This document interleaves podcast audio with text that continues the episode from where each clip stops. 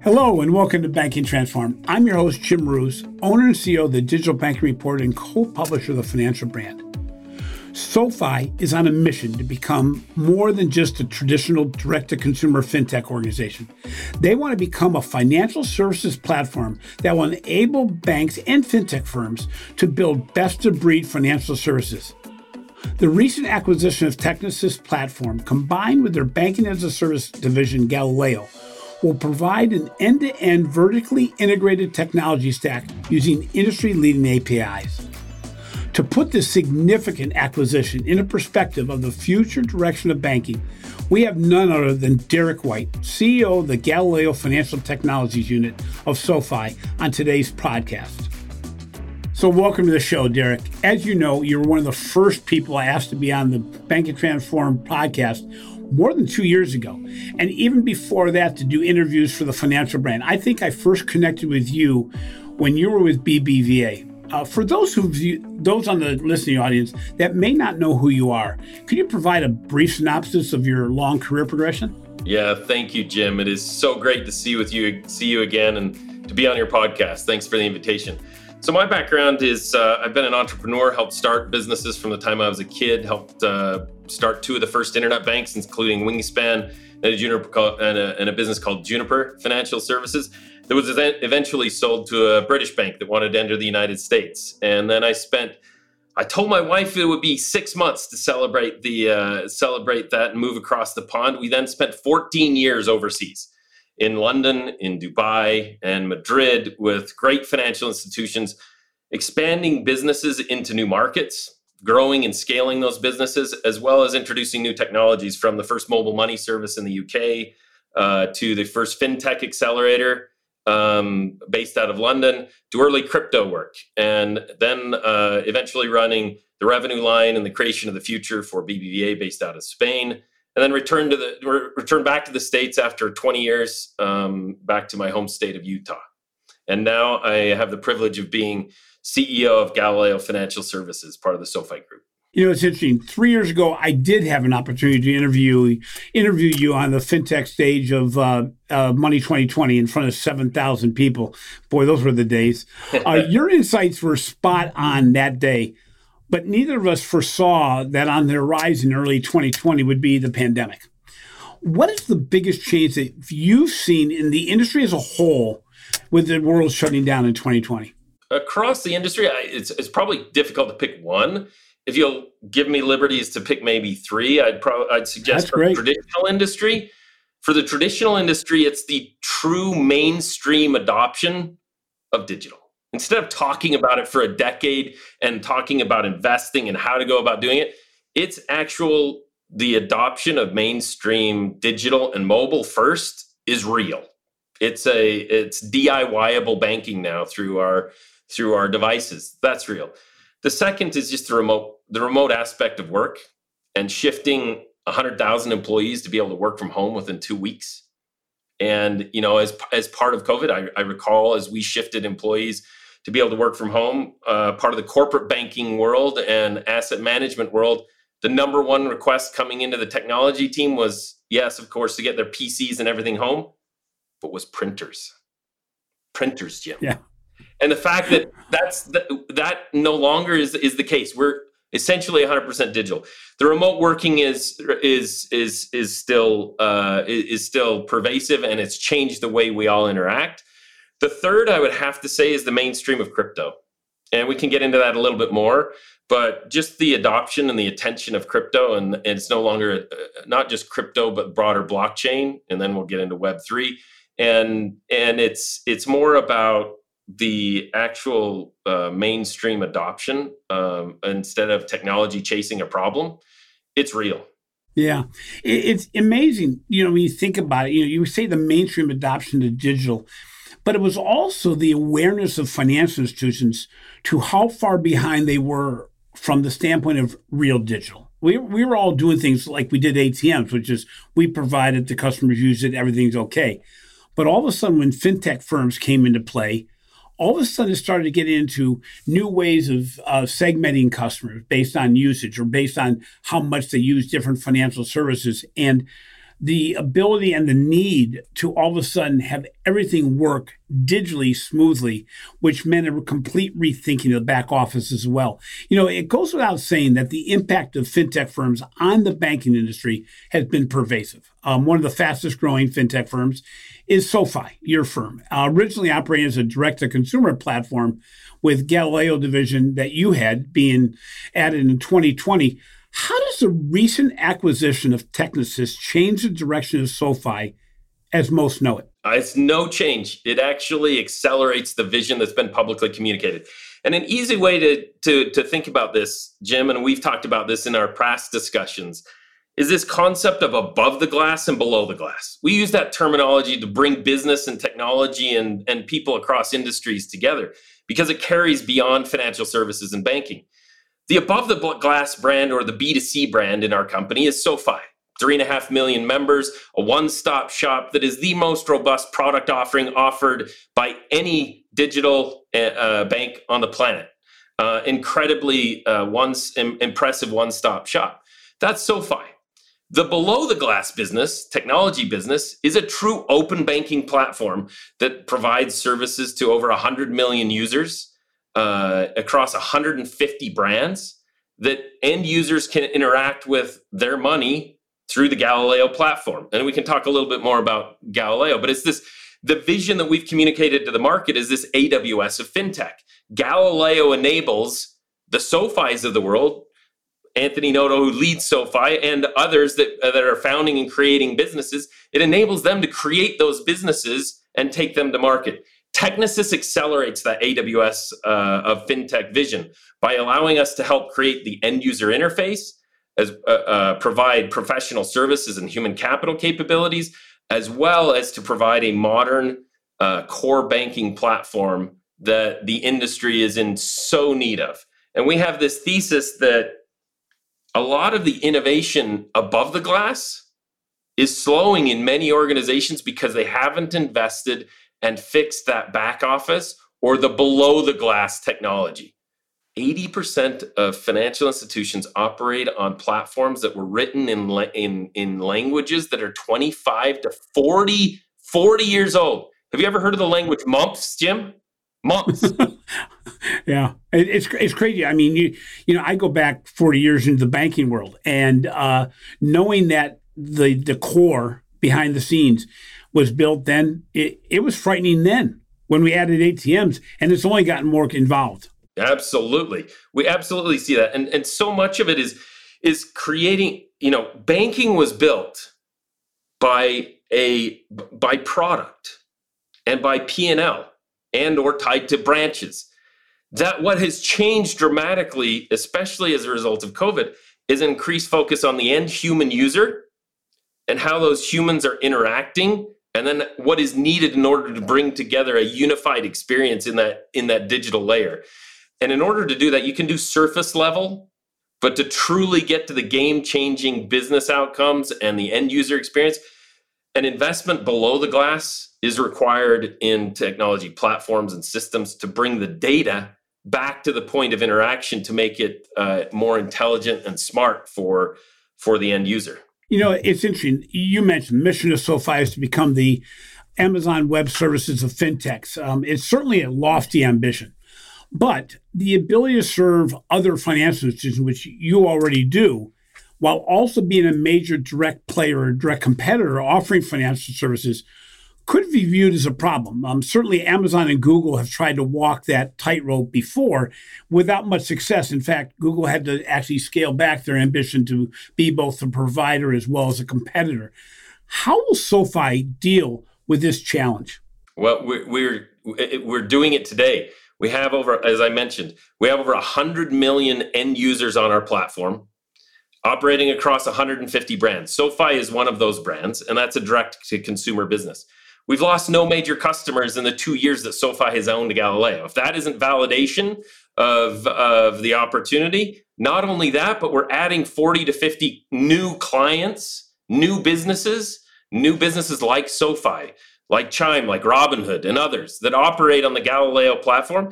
They look at they look to Galileo and now Technisys as an opportunity to leverage best-in-class, world-class technology instead of building it themselves, because these these businesses are not easy to build, Jim. That integration into the infrastructure of money as to how money moves across markets and between individuals on the payment processing piece that Galileo does, or in the core banking platform that is a, a, a, an extensible platform that Technisys uh, ha, has built. Those businesses are not easy to build, and many have attempted and tried and failed, and they keep coming back to us because of the world-class technology and the capability to build it. And we also see that the likes of Google and Amazon and others have been very successful in building their web services divisions. So each business and each one of our clients calls on us for different services, whether it's the financial products, the technology products, or services that we offer.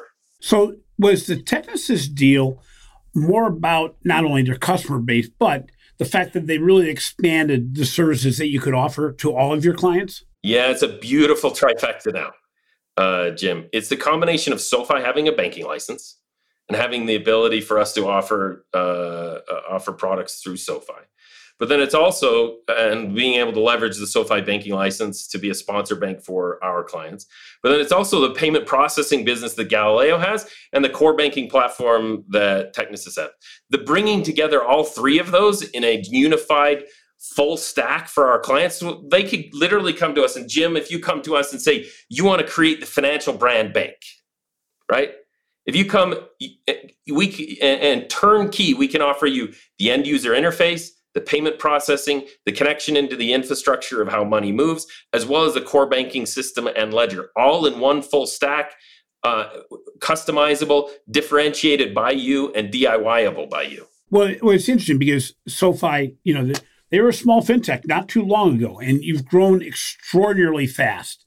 You know, your entire career has been around fast-moving, innovative players from way back at Wingspan and first, uh, uh, what was it, first? Uh, first U S A? Oh, geez.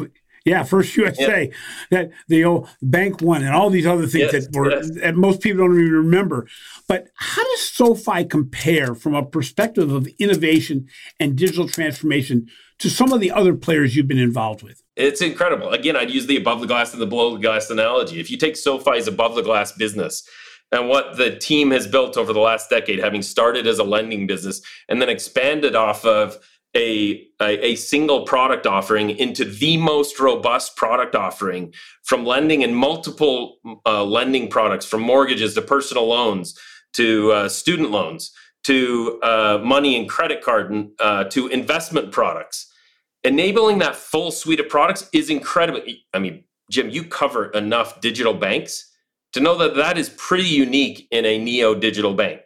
And to be able to offer that just to just uh, as an end value proposition to end consumers, as a one-stop shop to have their full financial life uh, encompassed in the end user experience with SoFi is incredible. But that extends also to a business below the glass that offers open banking, banking as a service that is entirely unique. And the pace at which that above the glass capabilities have been built is remarkable. But the pace at which we're introducing new capabilities, launching new partners, launching new clients in our Galileo business, and the growth rates that we've seen that we publicly communicate are incredibly impressive and outstrips anything that I've ever worked in. So, you know, one of the biggest challenges in the banking industry is the need for fast innovation at scale, something that certainly doesn't come very easily for legacy banking organizations, but even for fintech firms, you can get caught in your own P R releases. Having worked with a challenger mindset over your career, and it's not given for any fintech firm, how do firms avoid complacency? How have you seen firms avoid complacency? So much of it focuses on the leading indicators of where the markets and where um, human behavior and where businesses are headed. And having a focus on the leading indicators versus just the lagging indicators that are financials and, and what can be reported on a quarterly basis. And so much attention in our business is focused on interpreting what those leading indicators are. And from a from a business model standpoint, we look at how are humans interacting with money. And in, in SoFi, so much of our uh, ambition is to help people get their money right. And with, uh, within Galileo, it's helping founders and builders of businesses get money right for their end customers and tailoring solutions for them. It's looking at how the end humans are interacting with money and then how that's monetized. And that's a model that we believe extends across multiple industries to understand how people are interact, how, how the humans, not the financial products. We're not talking just about the checking, of, checking account and savings account, but looking at how the end human user is interacting with money and or value, and how that changes over time, and then how that monetization happens. And monetization is shifting in the financial services space from what was just traditionally through the financial products themselves, but into additional revenue lines and services. You know, we've seen that with uh, some firms uh, overseas where they've built some youth banking, what I'll call youth banking services. And it's not really built around banking. It's built around the open banking concept. So you have technology, you have sales of games, you have music, you have concerts, you have all these other elements that be, where the firms want to reach the audience that they have. And what happens, that becomes a financial, the, the funding mechanism as opposed to the financial accounts.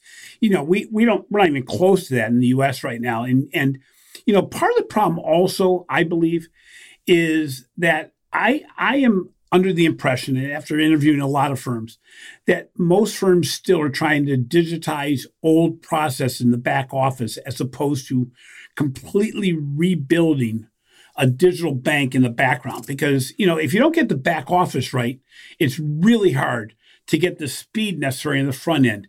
What is the biggest challenge that you see potentially with traditional financial institutions, but even some of the, the older fintechs out there, as far as how where their their focus has to be in the back office? How do they get that right? Yeah, so um, Jim, you're so right on that description of taking kind of existing processes and just projecting them in a new interaction model through a, model, a mobile interface.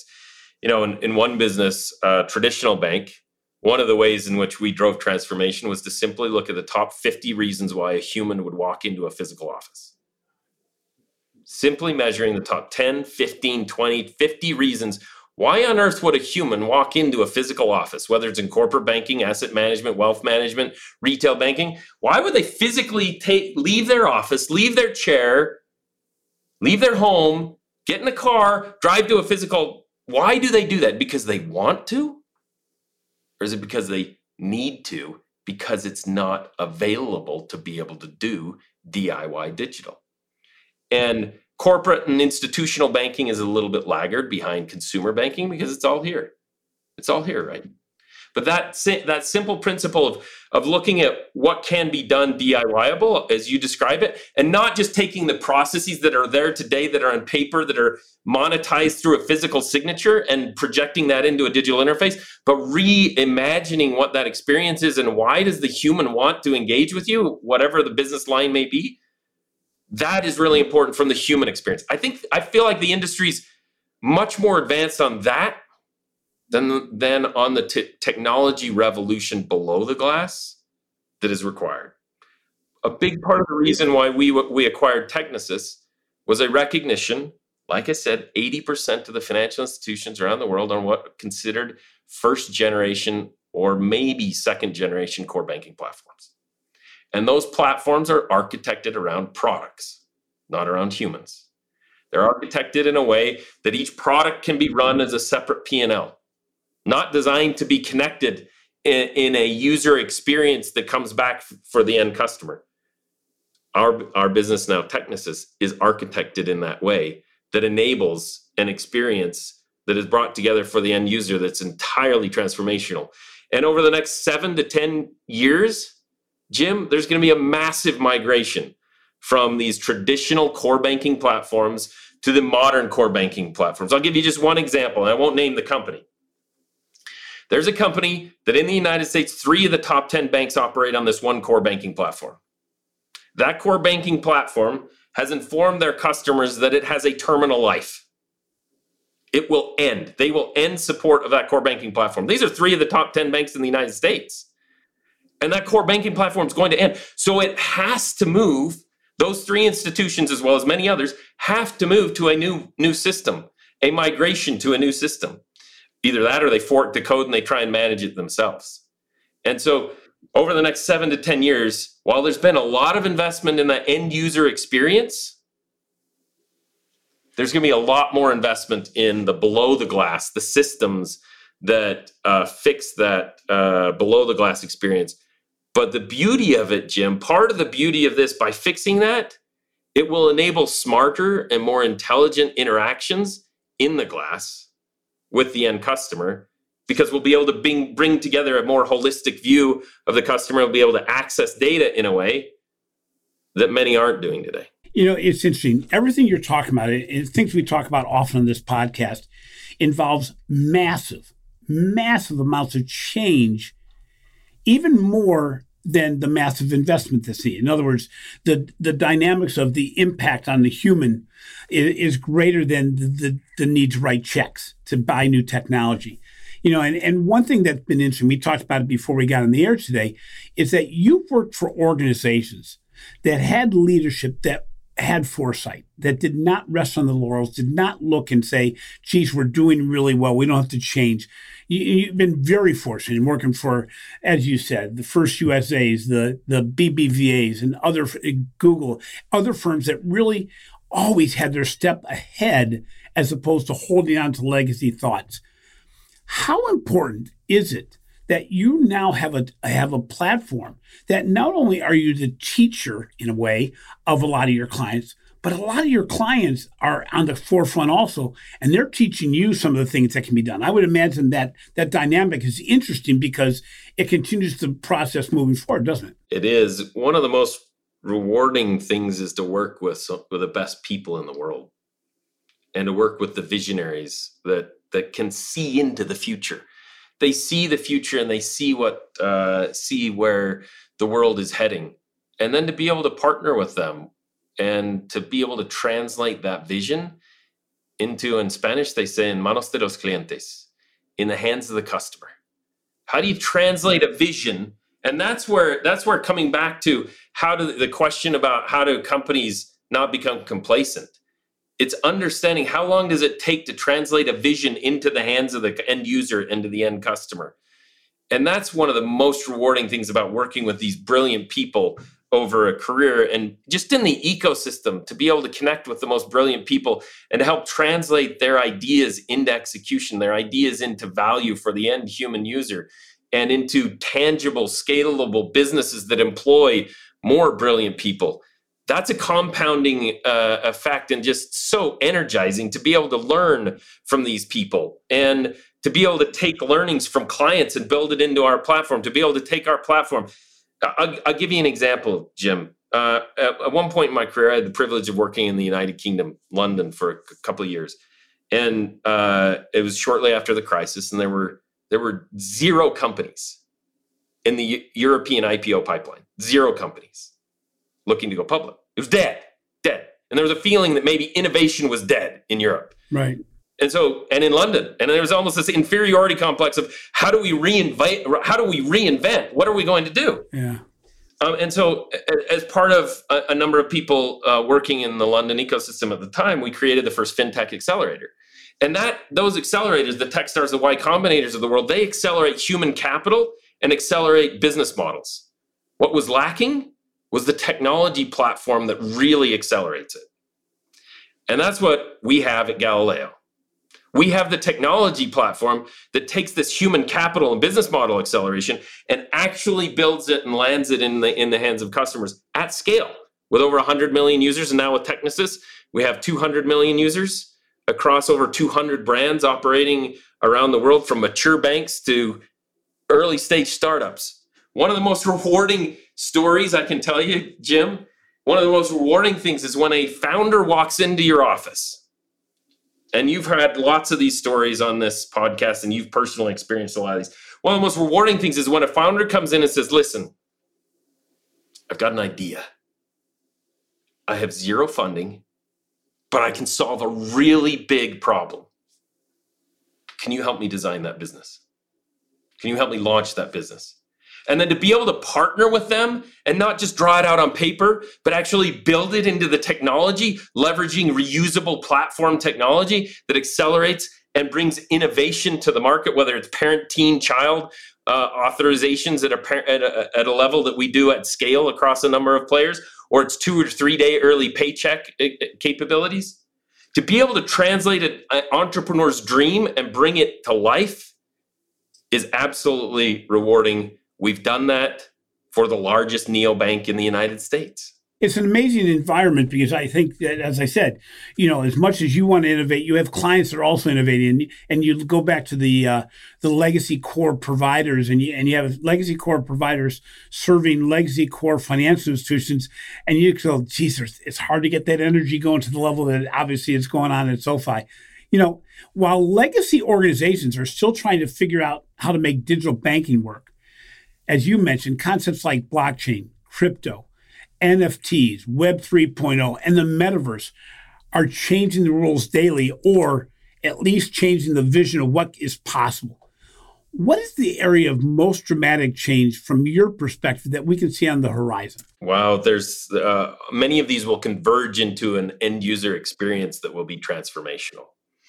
Um, and when brought together, when Web three point oh, the metaverse, and and crypto or brought blockchain or brought, brought together, is going to be pretty, pretty remarkable.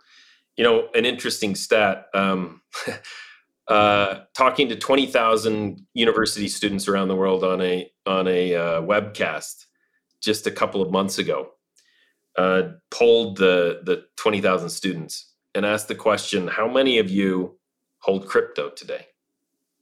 fifty-seven percent.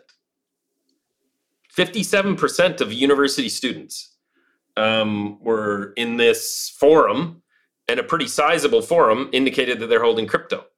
Now, there are risks associated with that, and everybody needs to be cautious on on uh, on, on crypto. But I, the the excitement around Web three point oh, around the metaverse, and uh, are all are, are interesting and unique. And Web three point oh is an evolution of where we are today. Right.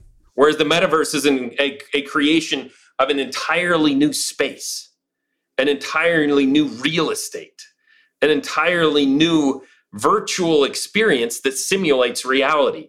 And how much there's the real estate that's being created through through that. And I've got my my son's Oculus just sitting here behind me, and watching him battle in that in the Oculus world, you know. How much of that new metaverse is going to be occupied by legacy per, legacy players establishing real estate within that new um, new world? We'll see. And so much of it will depend on the technology, the adoption of that the technology that enables that end user experience, um, uh, uh, uh, to, to, to as well as the the providers and the players that that shape industry establishing a presence there. You know, it's interesting, and it's happening so quickly. I, I was went on a little gallery hop with my wife and, and brother three days ago. Went into what looked like a real traditional gallery. In fact, it was an over-the-top gallery in that a Salvador Dali sculpture, which I didn't know Salvador Dali did sculpture, but was in the front of it. And I walk in, and three different places in the aisle, there were like these video things playing in a frame. All of a sudden, I realized I was watching uh, M and M N F Ts in action, and you go, oh my God, I'm in a traditional gallery. I got this other thing going on. And it is almost hard for the mind to comprehend what is possible and what's going to stick or not stick. But it what's interesting, that plays out very quickly now. You know, we used to dream, and the dreams would take forever if they even happen. Now you can dream about what's possible, and it's going to become a reality in certain ways almost immediately. You know, how is your organization, how is SoFi and Galileo dealing with scenario planning around these potentially massive shifts in the marketplace? Again, so much of it comes back to looking at the leading indicators that, that shape industry. And those leading indicators can be macroeconomic, but and looking at macroeconomic factors and the various scenarios that could play out there. But so much of it then ter- it translates those macroeconomic factors into the key th- three factors I mentioned before on how humans are, uh, human behavior is interacting, and then how that is monetized and how that is monetized over time. Monetization in financial services has traditionally ha- has traditionally been through financial products. And fees. and fees, checking accounts, savings accounts, financial instruments, right? In Galileo, we are monetizing human interactions in a federally regulated bank, not through necessarily financial products. We enable payment processing, but we also are a platform that enables the creation of business. It's an entirely different revenue capability.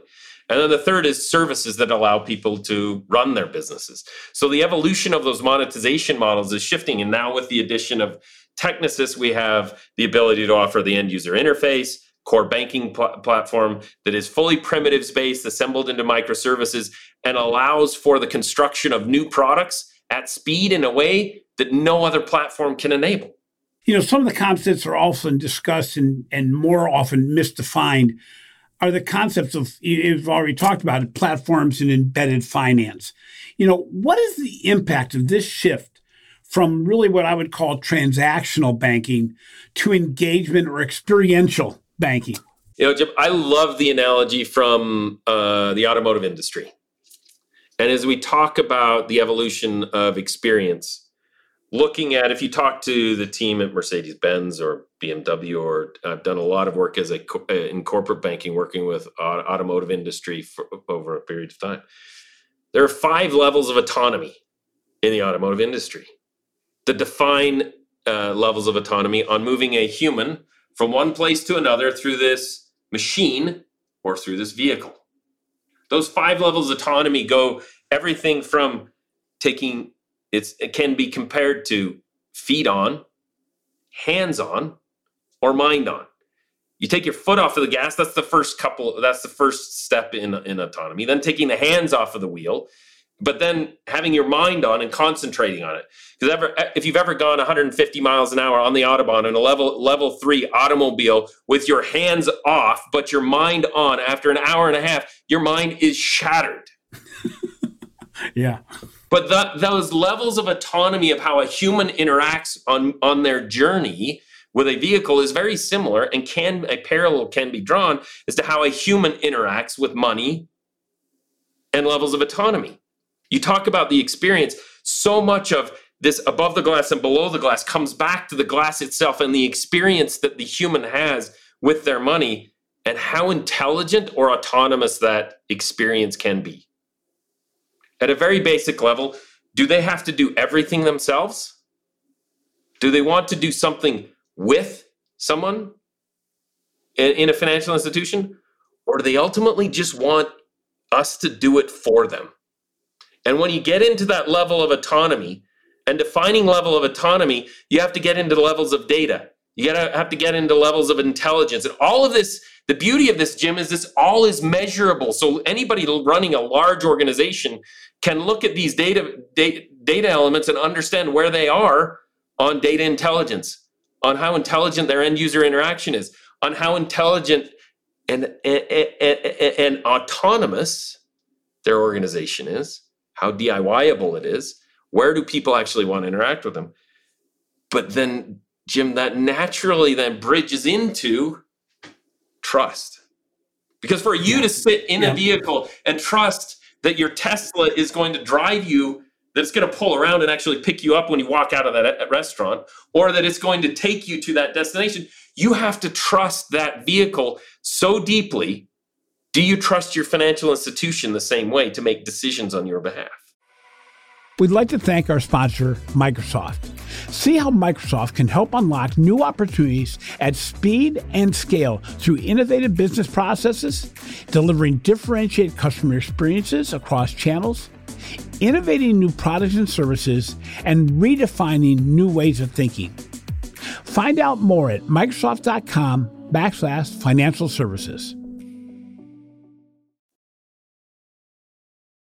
You know, Derek, another concept that is often talked about far more than has been put into action is the use of data and advanced analytics, analytics and the insights to drive interactions. Even the biggest banks I've had on the podcast have admitted that this is really the holy grail of banking in the future, the ability to take data and analytics and really make it so you're you're helping the consumer, you know, have an embedded experience, but one that's autonomous in many ways. How big of a problem is this for both legacy banks and fintech organizations that you work with? Wow, Jim, I love this. And we could spend the next hour on this. But let's make it really tangible, because so many people talk about data lakes. You take about, talk about data, you talk about M L and A I. But that can be very conceptual, and it can waste a lot of time, a lot of money, a lot of consultants, and a lot of technology. We found, I have found, measuring data against five key things. And this is very measurable for any institution, whether it's in banking, uh, mature organizations, or emerging. And that's looking at data on the five C's. The first is capturing data. Historical financial institutions, legacy industry, has been really good at capturing the same information over and over and over and over and over again. Because we go back to the, the technology below the glass and the way the infrastructure right. was set up. It was set up by product. And so each product captured the same thirty fields for every product. And you had to freeform enter into everything, right? So that was yeah. that was the first one, capturing data. The second one, we'll use a markets data, uh, uh, one of the world's largest market data companies, cleaning data. Refinitiv, now a division of London Stock Exchange, has publicly stated that they spend eight dollars for every eight dollars cleaning data, for every one dollar capturing data. So these guys are really good at capturing ecosystem data, markets data to bring back to the exchanges, but they spend eight dollars cleaning for every one dollar capturing. Again, it's easy to measure. What do you capture? How clean is it? How is it cataloged? But then the third data, and this is where there's been over a decade of churn on this concept, what I call caching or data lakes, because you have to have a, thir- a C, so you call it caching, right? And so caching is you, you you capture the data, you clean it up, and then you find this great, pristine, beautiful place that's regulatory compliant that you can park the data. You can store the data in a nice reservoir of data or a lake. And financial institutions have been fairly good at doing that because regulatorily they have to demonstrate where their data right. resides. They're really good at demonstrating that. But the magic for me in these four C's is number one and number four. Number four is calling the data. Because once you put it in this pristine, beautiful lake, do you ever let anybody into that lake? What's the cost right. of entry into that lake? What how are you what what what parts of the lake are you allowed to get into? But then are you able to call that data back to the fifth C, actually calling it, accessing it, calling it out of the lake? And then the fifth C is connecting it back to that end user experience you just talked so much about. Calling it back to that end user experience where we just touched on intelligence and autonomy of data. In order to have those intelligent and experiences and interactions, you have to be able to call the data. But if you haven't, if you're still capturing the information over and over and over again from a customer, in a digital world, you're losing trust. If you ask for the same piece of information you already had, you've lost my trust.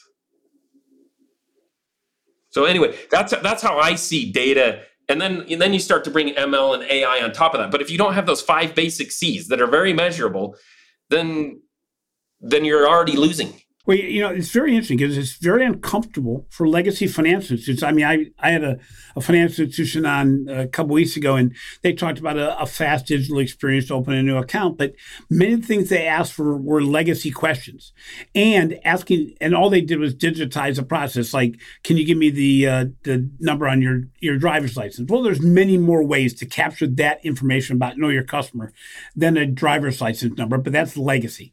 And what's even more important is then at the end, and, and it's the last step of your thing, is how do you deploy that across the organization so that everybody can be an innovator, everybody can be looking out for the customer, everybody can be looking at how to make a better business plan based on that data. And that's a real foreign concept. Opening that door outside of the data groups. I mean, I remember I was working in digital and data, uh, digital and direct marketing for years. And the problem was, you know, somebody else owned the data that we had never had access to. So you can do the what ifs and all this. You go to Tencent and, and see how WeBank works, and you realize everybody's got access to the data. They got four clouds working parallel. Some of them are testing different things. And you look at the way data is used, and, and we're talking about both internal and external data, and that's the power. Yeah, that's where we're really looking at the opportunity to go to the next level from an experience level, because you can't do it otherwise. It's all based on, you know, we talk about data and analytics so well, and but the problem is unless you deploy it, unless you make it so it's tangible to the consumer, you know, we, we've done really well on risk and fraud. We've done a terrible job making it so I know that you know me. You know, it's, it's yes, you protected me, thank you, but the differentiation is not going to be in how well you've protected me. It's going to be in how well you've served me on my behalf before I even know you need to. So, you know, it's interesting. What technologies do you believe have to become more user-friendly to enable a better user experience? Before I answer that, Jim, can I just build on what you were just riffing on there for a minute? Love it. Love it. That, if yeah. you go back to that fourth C I talked about, calling data, yeah, two, da- two data points to, to validate the, the importance of data here. PwC published a report, I think it was now twelve to fourteen months ago, maybe a little bit more than that, measuring across thousands of financial institutions. What percentage of the data they capture, clean, cash, do they actually call? Now, they use different terms. Yeah. What? But it's getting back to that point that you just said of actually using the data, calling it back to that end user experience. They said fifty basis points. Now, I've measured this personally across three scale organizations, domestic and multinational, on billions of interactions, over ten billion human interactions per year, as to how intelligent, the levels of intelligence described before, what percentage of those interactions are actually intelligent, where data is actually being used at that point of interaction. Yeah. Again, yeah. it's a metric, it's a measurement. Bankers, C E Os, C F Os love to be able to measure things. This is something that anybody can measure. How intelligence is, where are you actually using data you actually have? And on average, it's somewhere between ten to twenty percent. And that, by the way, is making better reports so that people can see what they've done. It still doesn't touch the customer. So the way they're using it is still an internal, an internal function. Absolutely. And so just imagine the value to anybody in the organization. I am going to come back to your other question there, Jim. I kind of forgot I, it, but we'll come back to I'm it. I'm loving this one. But but just imagine the the impact to the end human user and to the corporate institution, the company, on if you can move the intelligence of every interaction that you have. If you can increase that from ten to twelve percent, from ten to twenty percent, from ten to forty percent. I mean, this is how ecosystems are built. Oh, yeah. In China and Google, they start with billions of humans, trillions of interactions, and then they monetize. Google monetizes through ads. Facebook monetizes through ads. Amazon mo- monetizes through selling product. Some ecosystems monetize through gaming. But it all starts with the end human user getting billions and trillions of interactions on that platform and then finding ways to, to monetize off of it. And that thinking is not pervasive in financial services.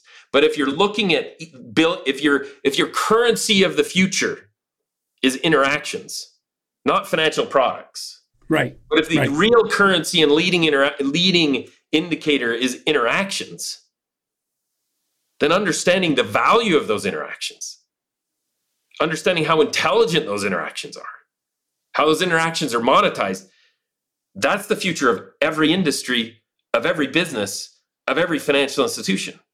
So can we come back to your question? I, I totally forgot where, because I wanted to riff off of what you what you what you, you asked. Know, gonna, and we'll we'll do a lightning round now. So what tech? We'll make it really short. What technologies do you think have to become more user friendly to enable a better user experience? Uh, and I'd look across users of technologies for end users that are uh, that are employees within the organization.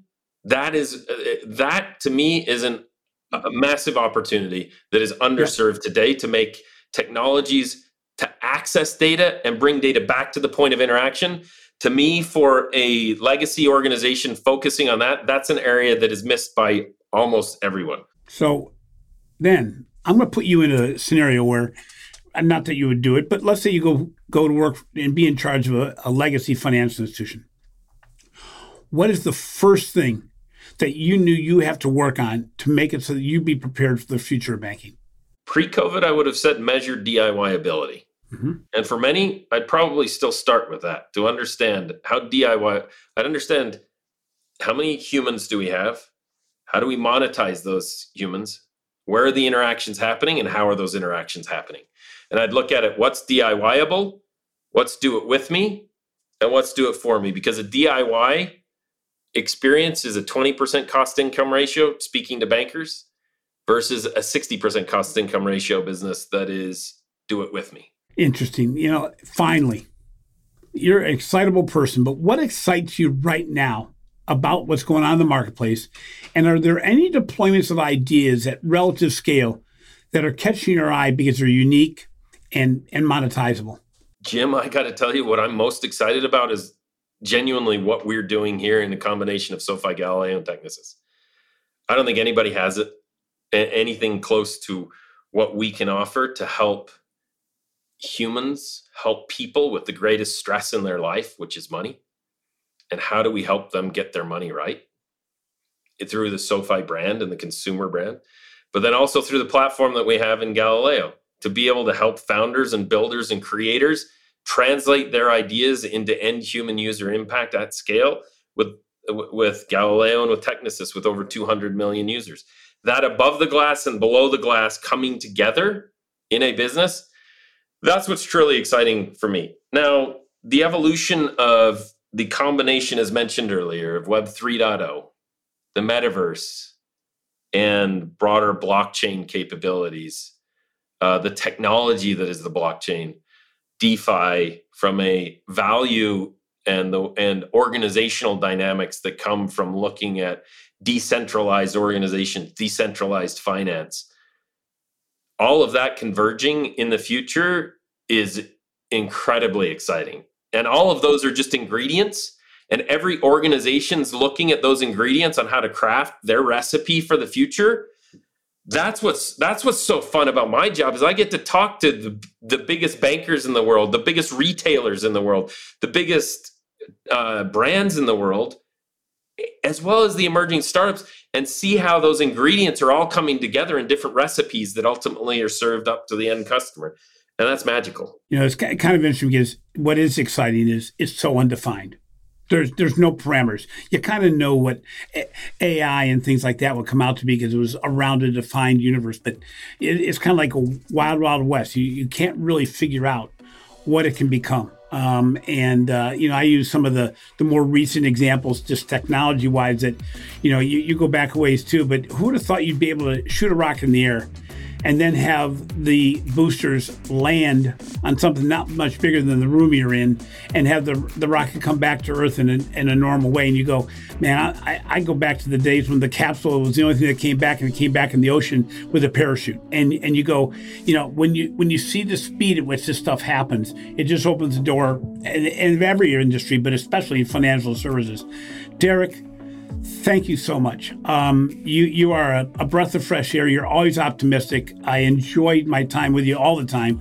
And it, it's interesting because it is a dream world right now. We're we're we're in an industry that ran slow for a long time, but you, you were always on a, a fast curve on some of those slow paths. But right now it, it is all exciting, and uh, and SoFi is doing some exciting things. You know, it's it's fun to look at yourselves, PayPal, some of the other really large fintechs, and, and even the the tech companies and what they're doing, because the strategies are somewhat still undefined because where it can go can shift daily based on the needs of the marketplace. So thank you again for being on the show. Thank you, Jim. Always a pleasure. And look forward to when we're doing this again in person. I love it. Thanks for listening to Banking Transform, rated as a top five banking podcast and the winner of three international awards for podcast excellence. I appreciate the support you've provided since we started this endeavor. If you enjoy our show, please be sure to provide a review on your favorite podcast platform. Finally, be sure to catch my recent articles in the Financial Brand and check out the research we're doing for the Digital Banking Report. This has been a production of Evergreen Podcast. A special thank you to our producer, Leah Longbreak, audio engineer, Sean Roll Hoffman, and video producer, Will Pritz. I'm your host, Jim Roos. Until next time, remember, the greatest danger in times of turbulence is not the turbulence. It is acting with yesterday's logic.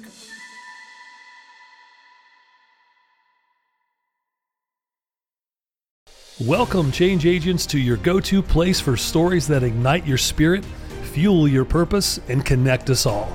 We believe in the incredible power of the human spirit its boundless resilience, and the inspiration it brings to our lives. On the Driving Change podcast, we'll journey together through the extraordinary yet very relatable experiences of some of the most amazing people on earth. Our mission? That through these stories, we might just spark change within you and awaken a newfound motivation to harness your unique gifts to make a real difference in the world. So get ready to be inspired and join us on this incredible adventure. You can find the Driving Change podcast on Apple Podcasts, Spotify, iHeartRadio, or wherever you love listening to your favorite podcasts.